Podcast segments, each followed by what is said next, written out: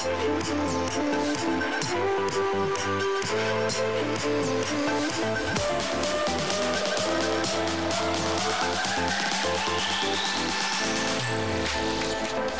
for joining us for the Connect podcast. I'm Cole Phillips, the lead pastor of the Connection Church, and every week we're going to look into the Bible to find out how God's Word connects to our everyday lives. It's going to be life changing. The Connect podcast is produced every week for your growth and inspiration. You can find all the show notes at makingtheconnection.org. You can also find the podcast on your favorite podcasting service Follow me on Twitter at Cole Phillips and on Facebook and Instagram. You'll find all the links in the show notes. Now, let's get into the study.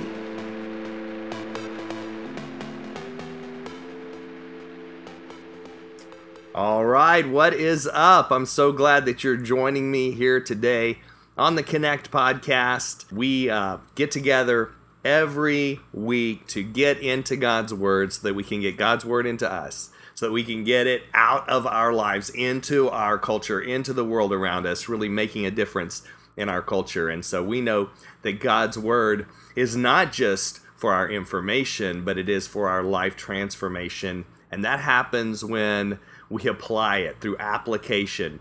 And so we're going to be doing that today. Now, I want you to check this out. I've got an app on my phone. It's called, um, well, it's Tempo. And so when I play it, check this out it's gonna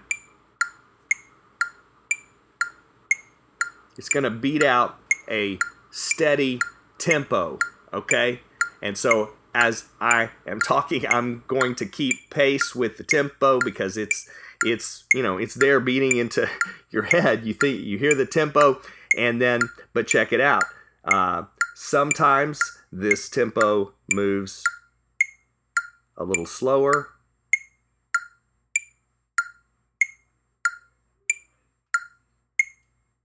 That's nice, nice slower tempo. Sometimes it moves a little faster. Okay?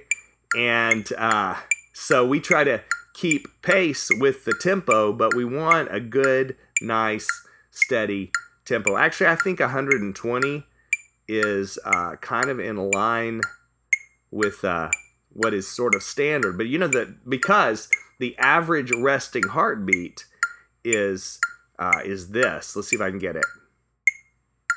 Really slow. If you go on the slowest one, it's it's it's about like this. It's about 60. Up to maybe 100. Okay, somewhere in there. So if you got 60 and that 120 is kind of double that, and that's usually where a lot of music kind of starts but that's your pulse. And your pulse is determined by your heart. And your heart is always pumping out a steady rhythm. You know, life is about rhythm. And you think about you think about tempo, you think about time. Time is the most precious resource that we have. And Jesus really understood the time. He understood the time that he had, the time that he had in his life to accomplish what God had given him. And you know, God gives you exactly enough time to do exactly what he wants you to do in your life. You, you don't have more time, but you have enough time to do what God wants you to do. And Jesus understood uh, how God wanted him to use his time. We need to understand how God wants us to use the time that we have been given. Time is precious because you can't make any more time. Everybody has the exact amount of time in a day. It's a limited resource. You can't buy time. Uh, you remember, time flies. And uh, people say this they say time is money. Well, that's not true because time is more valuable than money you can make more money. It may be hard to make more money, but you can do it. Uh, but you cannot make more time. So time is more valuable than money. You can't save time. You can't uh, you can't slow down time. When time is gone, it's gone. And when you're just killing time, well, you'll never get that time back. And the you know the difference between time and money, we have different amounts of money, all of us, but we all have exactly the same amount of time each day. Every day, God gives us 86,400 seconds in a day. And just imagine if someone gave you uh, an amount of money, they gave you $86,400. And the only catch was you had to spend it all in one day. And you, if you didn't spend it, if you didn't use it, you'd lose it you would go out and you would purchase everything you could, right? You would make the most of the money that you were given because there's not a promise that you'll be given any more tomorrow. Tomorrow is not promised. We're given today. So as we get into God's word today, we're getting into, we're, we're going um, passage by passage, verse by verse, chapter by chapter through the Gospel of John, and we're getting to know Jesus better. And so we're moving to a brand new chapter now. We're in chapter 7, getting even closer to the end of Jesus' ministry and his life when he goes to the cross. And it's sort of like um, it's it's uh, we're focusing in, we're focusing in on on his journey to the cross. And so let's look at verse 1 of chapter 7 get your get your uh, bibles out and, and let's let's read this together it says, After this, Jesus went around in Galilee. He did not want to go about in Judea because the Jewish leaders there were looking for a way to kill him. Good reason not to go to Judea because there were the religious leaders there and they wanted to, Jesus dead. And Jesus knew that it, it was not the right time for him to go there to Judea because he had a certain timeline. He knew God's timeline, and it wasn't time yet uh, for him to go. So he stayed there in Galilee. And, and even though, check this out, he was he, he was under threat, his life was being threatened. That didn't stop him from ministering and serving God where he was in the in the situation, the place that he was. You know, Galilee was not nearly as prominent of a location uh, as Judea, but still, Jesus knew that his work there was important. It was making a difference. And sometimes we, as just people, we can get so caught up on the prominence and the likes and the acceptance and and how, how many people we're reaching when we need to realize that at some point it is really about just being faithful to where God has us in the moment. There is there was a future in Judea, but Galilee was where God had him now, and it was so important that he was faithful where he was. Can you imagine if Jesus said, "Well, I can't go to Judea, so so I'll just, you know, stop serving and I'll just sit around here in Galilee and I'll just wait a while." That's not how you do it, right? That's not how Jesus would ever do it. What do you do? You work while you wait. You serve where you are until God opens the doors for what is next. That is being faithful. And when you're faithful with a little, God always rewards you uh, your faithfulness. Okay. Now, listen, let's think about time again.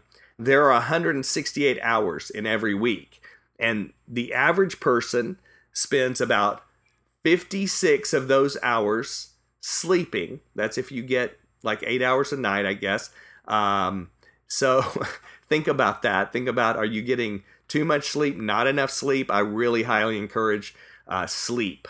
Okay, that's uh, sleeping is actually an act of worship. Okay, but about 24 hours of those uh, of those hours in a week will be eating, uh, some of us will eat more. Uh, getting, you know, uh, hygiene, getting dressed, and, and, those things. And about 50 of those hours are working and commuting. That means that there are only about 35 hours a week that's sort of what you'd call discretionary, that you would have a choice. How am I using this time? That is only about five hours every day. And those hours are really what we need to focus in on. How, what are we doing with our five hours a day. And if you track it and you look, you say, okay, how much am I scrolling social media? How much am I, uh, you know, watching TV? How much am I wasting the time that I have. And if I watched what you did with those five hours every day, I could tell where your priorities are, what you really cared about, what is most important to you. And I might say, here's what's most important to you, you know, Facebook. And, and you go, no, no, that's not most important. But the time shows that is. Now, if you're watching on Facebook right now, keep watching. This is getting into God's Word. So this is time well invested. Uh, some of us, you know, it's watching TV. But the question is, are you intentionally also serving? caring for others, doing what God wants you to do. I think about one of my favorite verses in Ephesians 5:15 that says, "So be careful how you live. Don't live like fools, but like those who are wise. Make the most of every opportunity in these evil days." So, we live in evil times, in evil days, and yet we have opportunities each day to shine light, to make a difference. And he says we've got to be wise and it's hard because there's all kinds of opportunities that come our way, things that you could do, things that you need to say no to, and um, and there's really more to do than you can ever get done, right? So let's look at what Jesus does in verse two. But when the Jewish festival of tabernacles was um, near, okay, so so this sets the time, the feast of tabernacles. And this was an annual celebration. I want us to understand this as we set the stage for the next couple of chapters, uh, because this was, you know, the Jewish calendar was so important, and it's important to understand. Uh, the Feast of Tabernacles. This you're going to get so smart through this, but check it out. It was an eight day celebration. The first day and the last day were Sabbath days, so it was a time. Those were days of rest. But the uh, Jewish month of Tishri is kind of like what you can think of our December. There's joy, there's celebration for a lot of the month, and um, so so the Feast of Tabernacles. Before that, there was the Fast of Atonement, and then followed uh, by that uh, Yom Kippur, and then five days after that uh, was the the Feast of Tabernacles, and so some uh, place this feast that we're talking about here uh, in the year 29 in uh, October 11th through the 18th. Could be the exact dates, or maybe that's wrong, but that's what some people have said. Uh, but anyway, check it out. The celebration of the Feast of Tabernacles was one of three annual celebrations that every Jewish male who lived within 20 miles of Jerusalem was required to go to. And thousands of people came from pe- places much further away than that. And during the, this week, they lived in tents outside. They went out of their house, they camped in what they called booths in their yards to remind them of how God led them through the wilderness and they lived in shelters out on their journey out of Egypt into the promised land. And the, the way they constructed these tents was in a way so that the light would come through and the roof had to be open enough so that at night they could see the stars in the sky. And, um, you know, as many of the feasts that they had, they emphasized the past. There was a past element to the Feast of Tabernacles, but there was also a future element. The Feast of Tabernacles looked back to the Exodus and God's people being freed from captivity and slavery, but it also looked forward to the promised kingdom of the Messiah. And so there, there there's a lot uh, there's a lot that happened here through this. There were there were um, trumpets that were blown. There was water that would pour out. In fact, um, in fact, as they would go to the pool of Siloam, they would um, the priest would dip his pitcher into the water and would say from Isaiah 12:3, "You will joyously draw water from the springs of salvation." Also reminding when God provided water from the rock to quench the people's thirst. Now, this chapter really is t- telling us how do we quench that inner thirst that we have? How do we quench it? And um, and we're going to look at some wrong ways that we try to quench our thirst because many times that's the way we approach it instead of with the only thing that really will quench our thirst. So uh, we we want to um, see this that that it's important that we fit the message of the gospel of Jesus into the culture, the lives of the people so that they can understand it And that's what missionaries learn how to do, how to speak to a particular culture. And this is what's happening in John chapter 7. There's this message of the living water of Jesus, but it's set in, in this um, place of the Feast of Tabernacles where they had this great water festival. Okay, so we need to learn how to do that as well, how to speak to our culture. Um, verse 3 says this Jesus' brothers said to him, Leave Galilee and go to Judea so that your disciples there may see the works you do. No one who, who wants to become a public figure acts in secret. Since you're doing these things, show yourself to the world. Even his brothers did not believe him. So, this was the advice uh, from his brothers. And, and the way, one way that we try to satisfy our spiritual thirst is through um, through a human strategy, through a political solution, uh, through through trying to outsmart God in in a sense. And that's what Jesus' brothers were doing. They didn't really believe Jesus is the Messiah. They didn't trust in him, but they're giving him advice anyway, and it's very political advice um, that they're giving. And you, you have to wonder why didn't they believe in Jesus? They knew him all of his life, and maybe they were just a little too familiar. They grew up with him. And we see that you can get so comfortable with something, with a person, with Jesus, that you miss the miracle. They miss the miracle of who Jesus is. And I think that's true of a lot of people who grow up in church. They they've gone through the motions, they've done all the rituals, they think they they've been there, done that, seen it all, um, you know, all that and a bag of chips. I mean, they they know all the facts, but they've missed the heart. They even miss the truth of the power of God. Jesus had four younger brothers. In Mark chapter 6, verse 3, it says his brothers were James, Joseph, Judas, and Simon. Okay, not that same Judas, but a different one. In fact, Jude was the one who wrote the book of Jude in the New Testament. And James his half brother, wrote the book of James in the New Testament. But these brothers, they didn't trust in Jesus or believe in him until after he rose from the dead. In fact, they were ashamed of Jesus. His family thought he was crazy. And even his sisters. He came from a big family who didn't believe that he was the Messiah. And so for us, I think it's important that we don't get so comfortable. You know, at the Connection Church, we see lives being changed week after week, people going public for baptism. We see, we hear all of these stories, and we think this is normal, but it's not. It's not. It's supernatural. We try many times to follow human strategies, but human strategies will never work for spiritual solutions. We think, I'm going to just help God out. God, this is what the brothers were thinking. Jesus just needs better PR, he needs better marketing and we slap worldly strategies onto spiritual issues to make God better. And it's ridiculous when you think about it. You know, they told Jesus, "Give the people what they want. You you can you go there and do all these, you know, do all these miracles." Um, and Jesus, and they knew they knew that Jesus was a wanted man that uh, they were trying to the the leaders were trying to kill him. They knew he wouldn't go, but they were kind of prodding him. They were prodding him. Don't keep this a secret. They were saying. Now listen, maybe you're in a family and your family has given you some bad advice.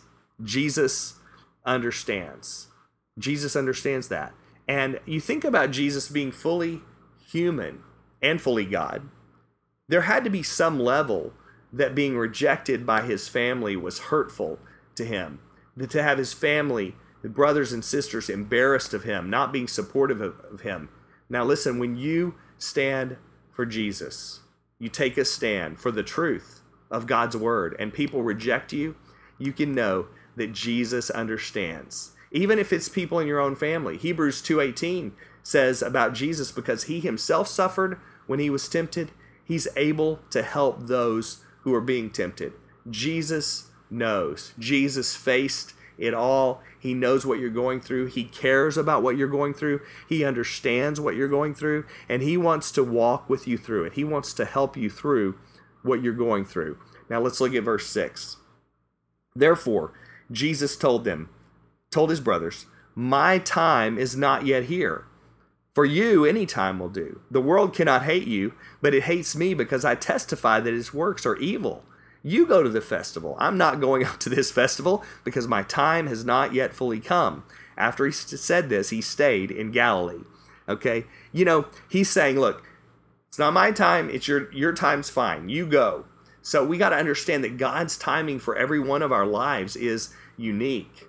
Jesus responds to them, he says, I'll do this, I'll go in God's timing. You can go. People aren't trying to kill you, but they want to kill me. So I'm not going until God opens the door. And Jesus, when he says, My time has not yet come, he's talking about the time that he would go and be crucified on the cross to give his life and die for the sins of the world. And at that time, he was truly revealed to be the Savior and our Lord. And Jesus understood God's timing. And it had to do with the hatred that the religious leaders had for Jesus. We need to understand that. Check this out, write this down. God's timing was good enough for Jesus, and it should be good enough for us as well. We get impatient, you know, and so we try to press it. We do it on our own time, but Jesus knew it was God's will for him to go all the way to the cross, but not yet. And we need to understand something may be God's will, in line with God's will, and yet not be God's timing. It may not be the right time. And we have to understand both God's will and the right time. And in order to do that, we need to have some patience. It's hard to do, to have patience. Where I'm maybe I'm speaking for myself, but I'm impulsive, you know. Let's just get it done, get it over with, you know. And also, it has to do with trusting in God, trusting in His timing, because God's timing is perfect. He's never early, He's never late. He is right on time. And um, and so today, we is the now is the time. We do need to point out our cultures, the sin in our culture, that it is opposed our culture is opposed to God's kingdom. We that's the culture we live in. And it it's our responsibility to make sure people understand that, to, to let that people know that we proclaim and preach the truth as followers of Jesus, that we don't hold back on the truth. And the world can't be saved unless they know what it is they need to be saved from. That we need to acknowledge the, the evil um, in our world, and we need to work to correct it and let allow God to work through us to correct it. And it's our job to lovingly and boldly and clearly communicate the truth of God. But we have to always remember that as we proclaim the truth, we do it in the way Jesus did, and that is we we say it in love, in a way that that connects with people's desperate needs. And if you don't know Jesus today, if you don't know him today, then today, you talk about God's timing, today is the perfect time to trust him. This is your time to to trust God with every minute of your life, every moment of your life, and uh, with your whole life today. Because God's word says, it says, For God says, at just the right time, I heard you. On the day of salvation, I helped you. Indeed, the right time is now. Today is the day of salvation. Let's thank God right now for his salvation. Uh, if you don't know him, then and then I encourage you get to know him today. Surrender your life to him today. But also for all of us, we want to understand God's timing, have patience, have trust. You may be waiting for something and you've been waiting a long time. Don't give up. Hold on to God's promises. He is faithful and He will do uh, everything in His time. He makes all things uh, perfect and beautiful in His time. So let's pray together right now. Let's pray. Heavenly Father, God, we thank you for your goodness right now, Lord. We thank you for uh, your perfect timing. Even though, God, we can get so impatient, we, we're focused on now, and we know that today is the only day you've given us. So help us to live for you today, to make the moments of our lives, the minutes of our lives count for you.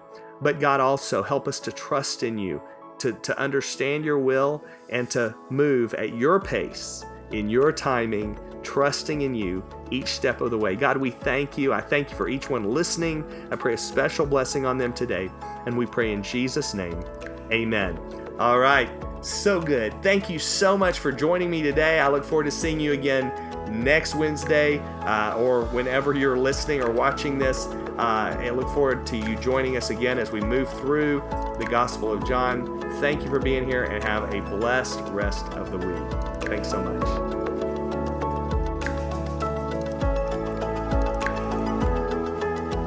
Thank you for joining us for this week's Connect podcast. If you liked what you heard, then be sure to like, share, comment, subscribe, rate. We want to spread this good word to everybody we can who needs to hear this message. I hope you have a great week, and I look forward to you joining us next week for the Connect podcast.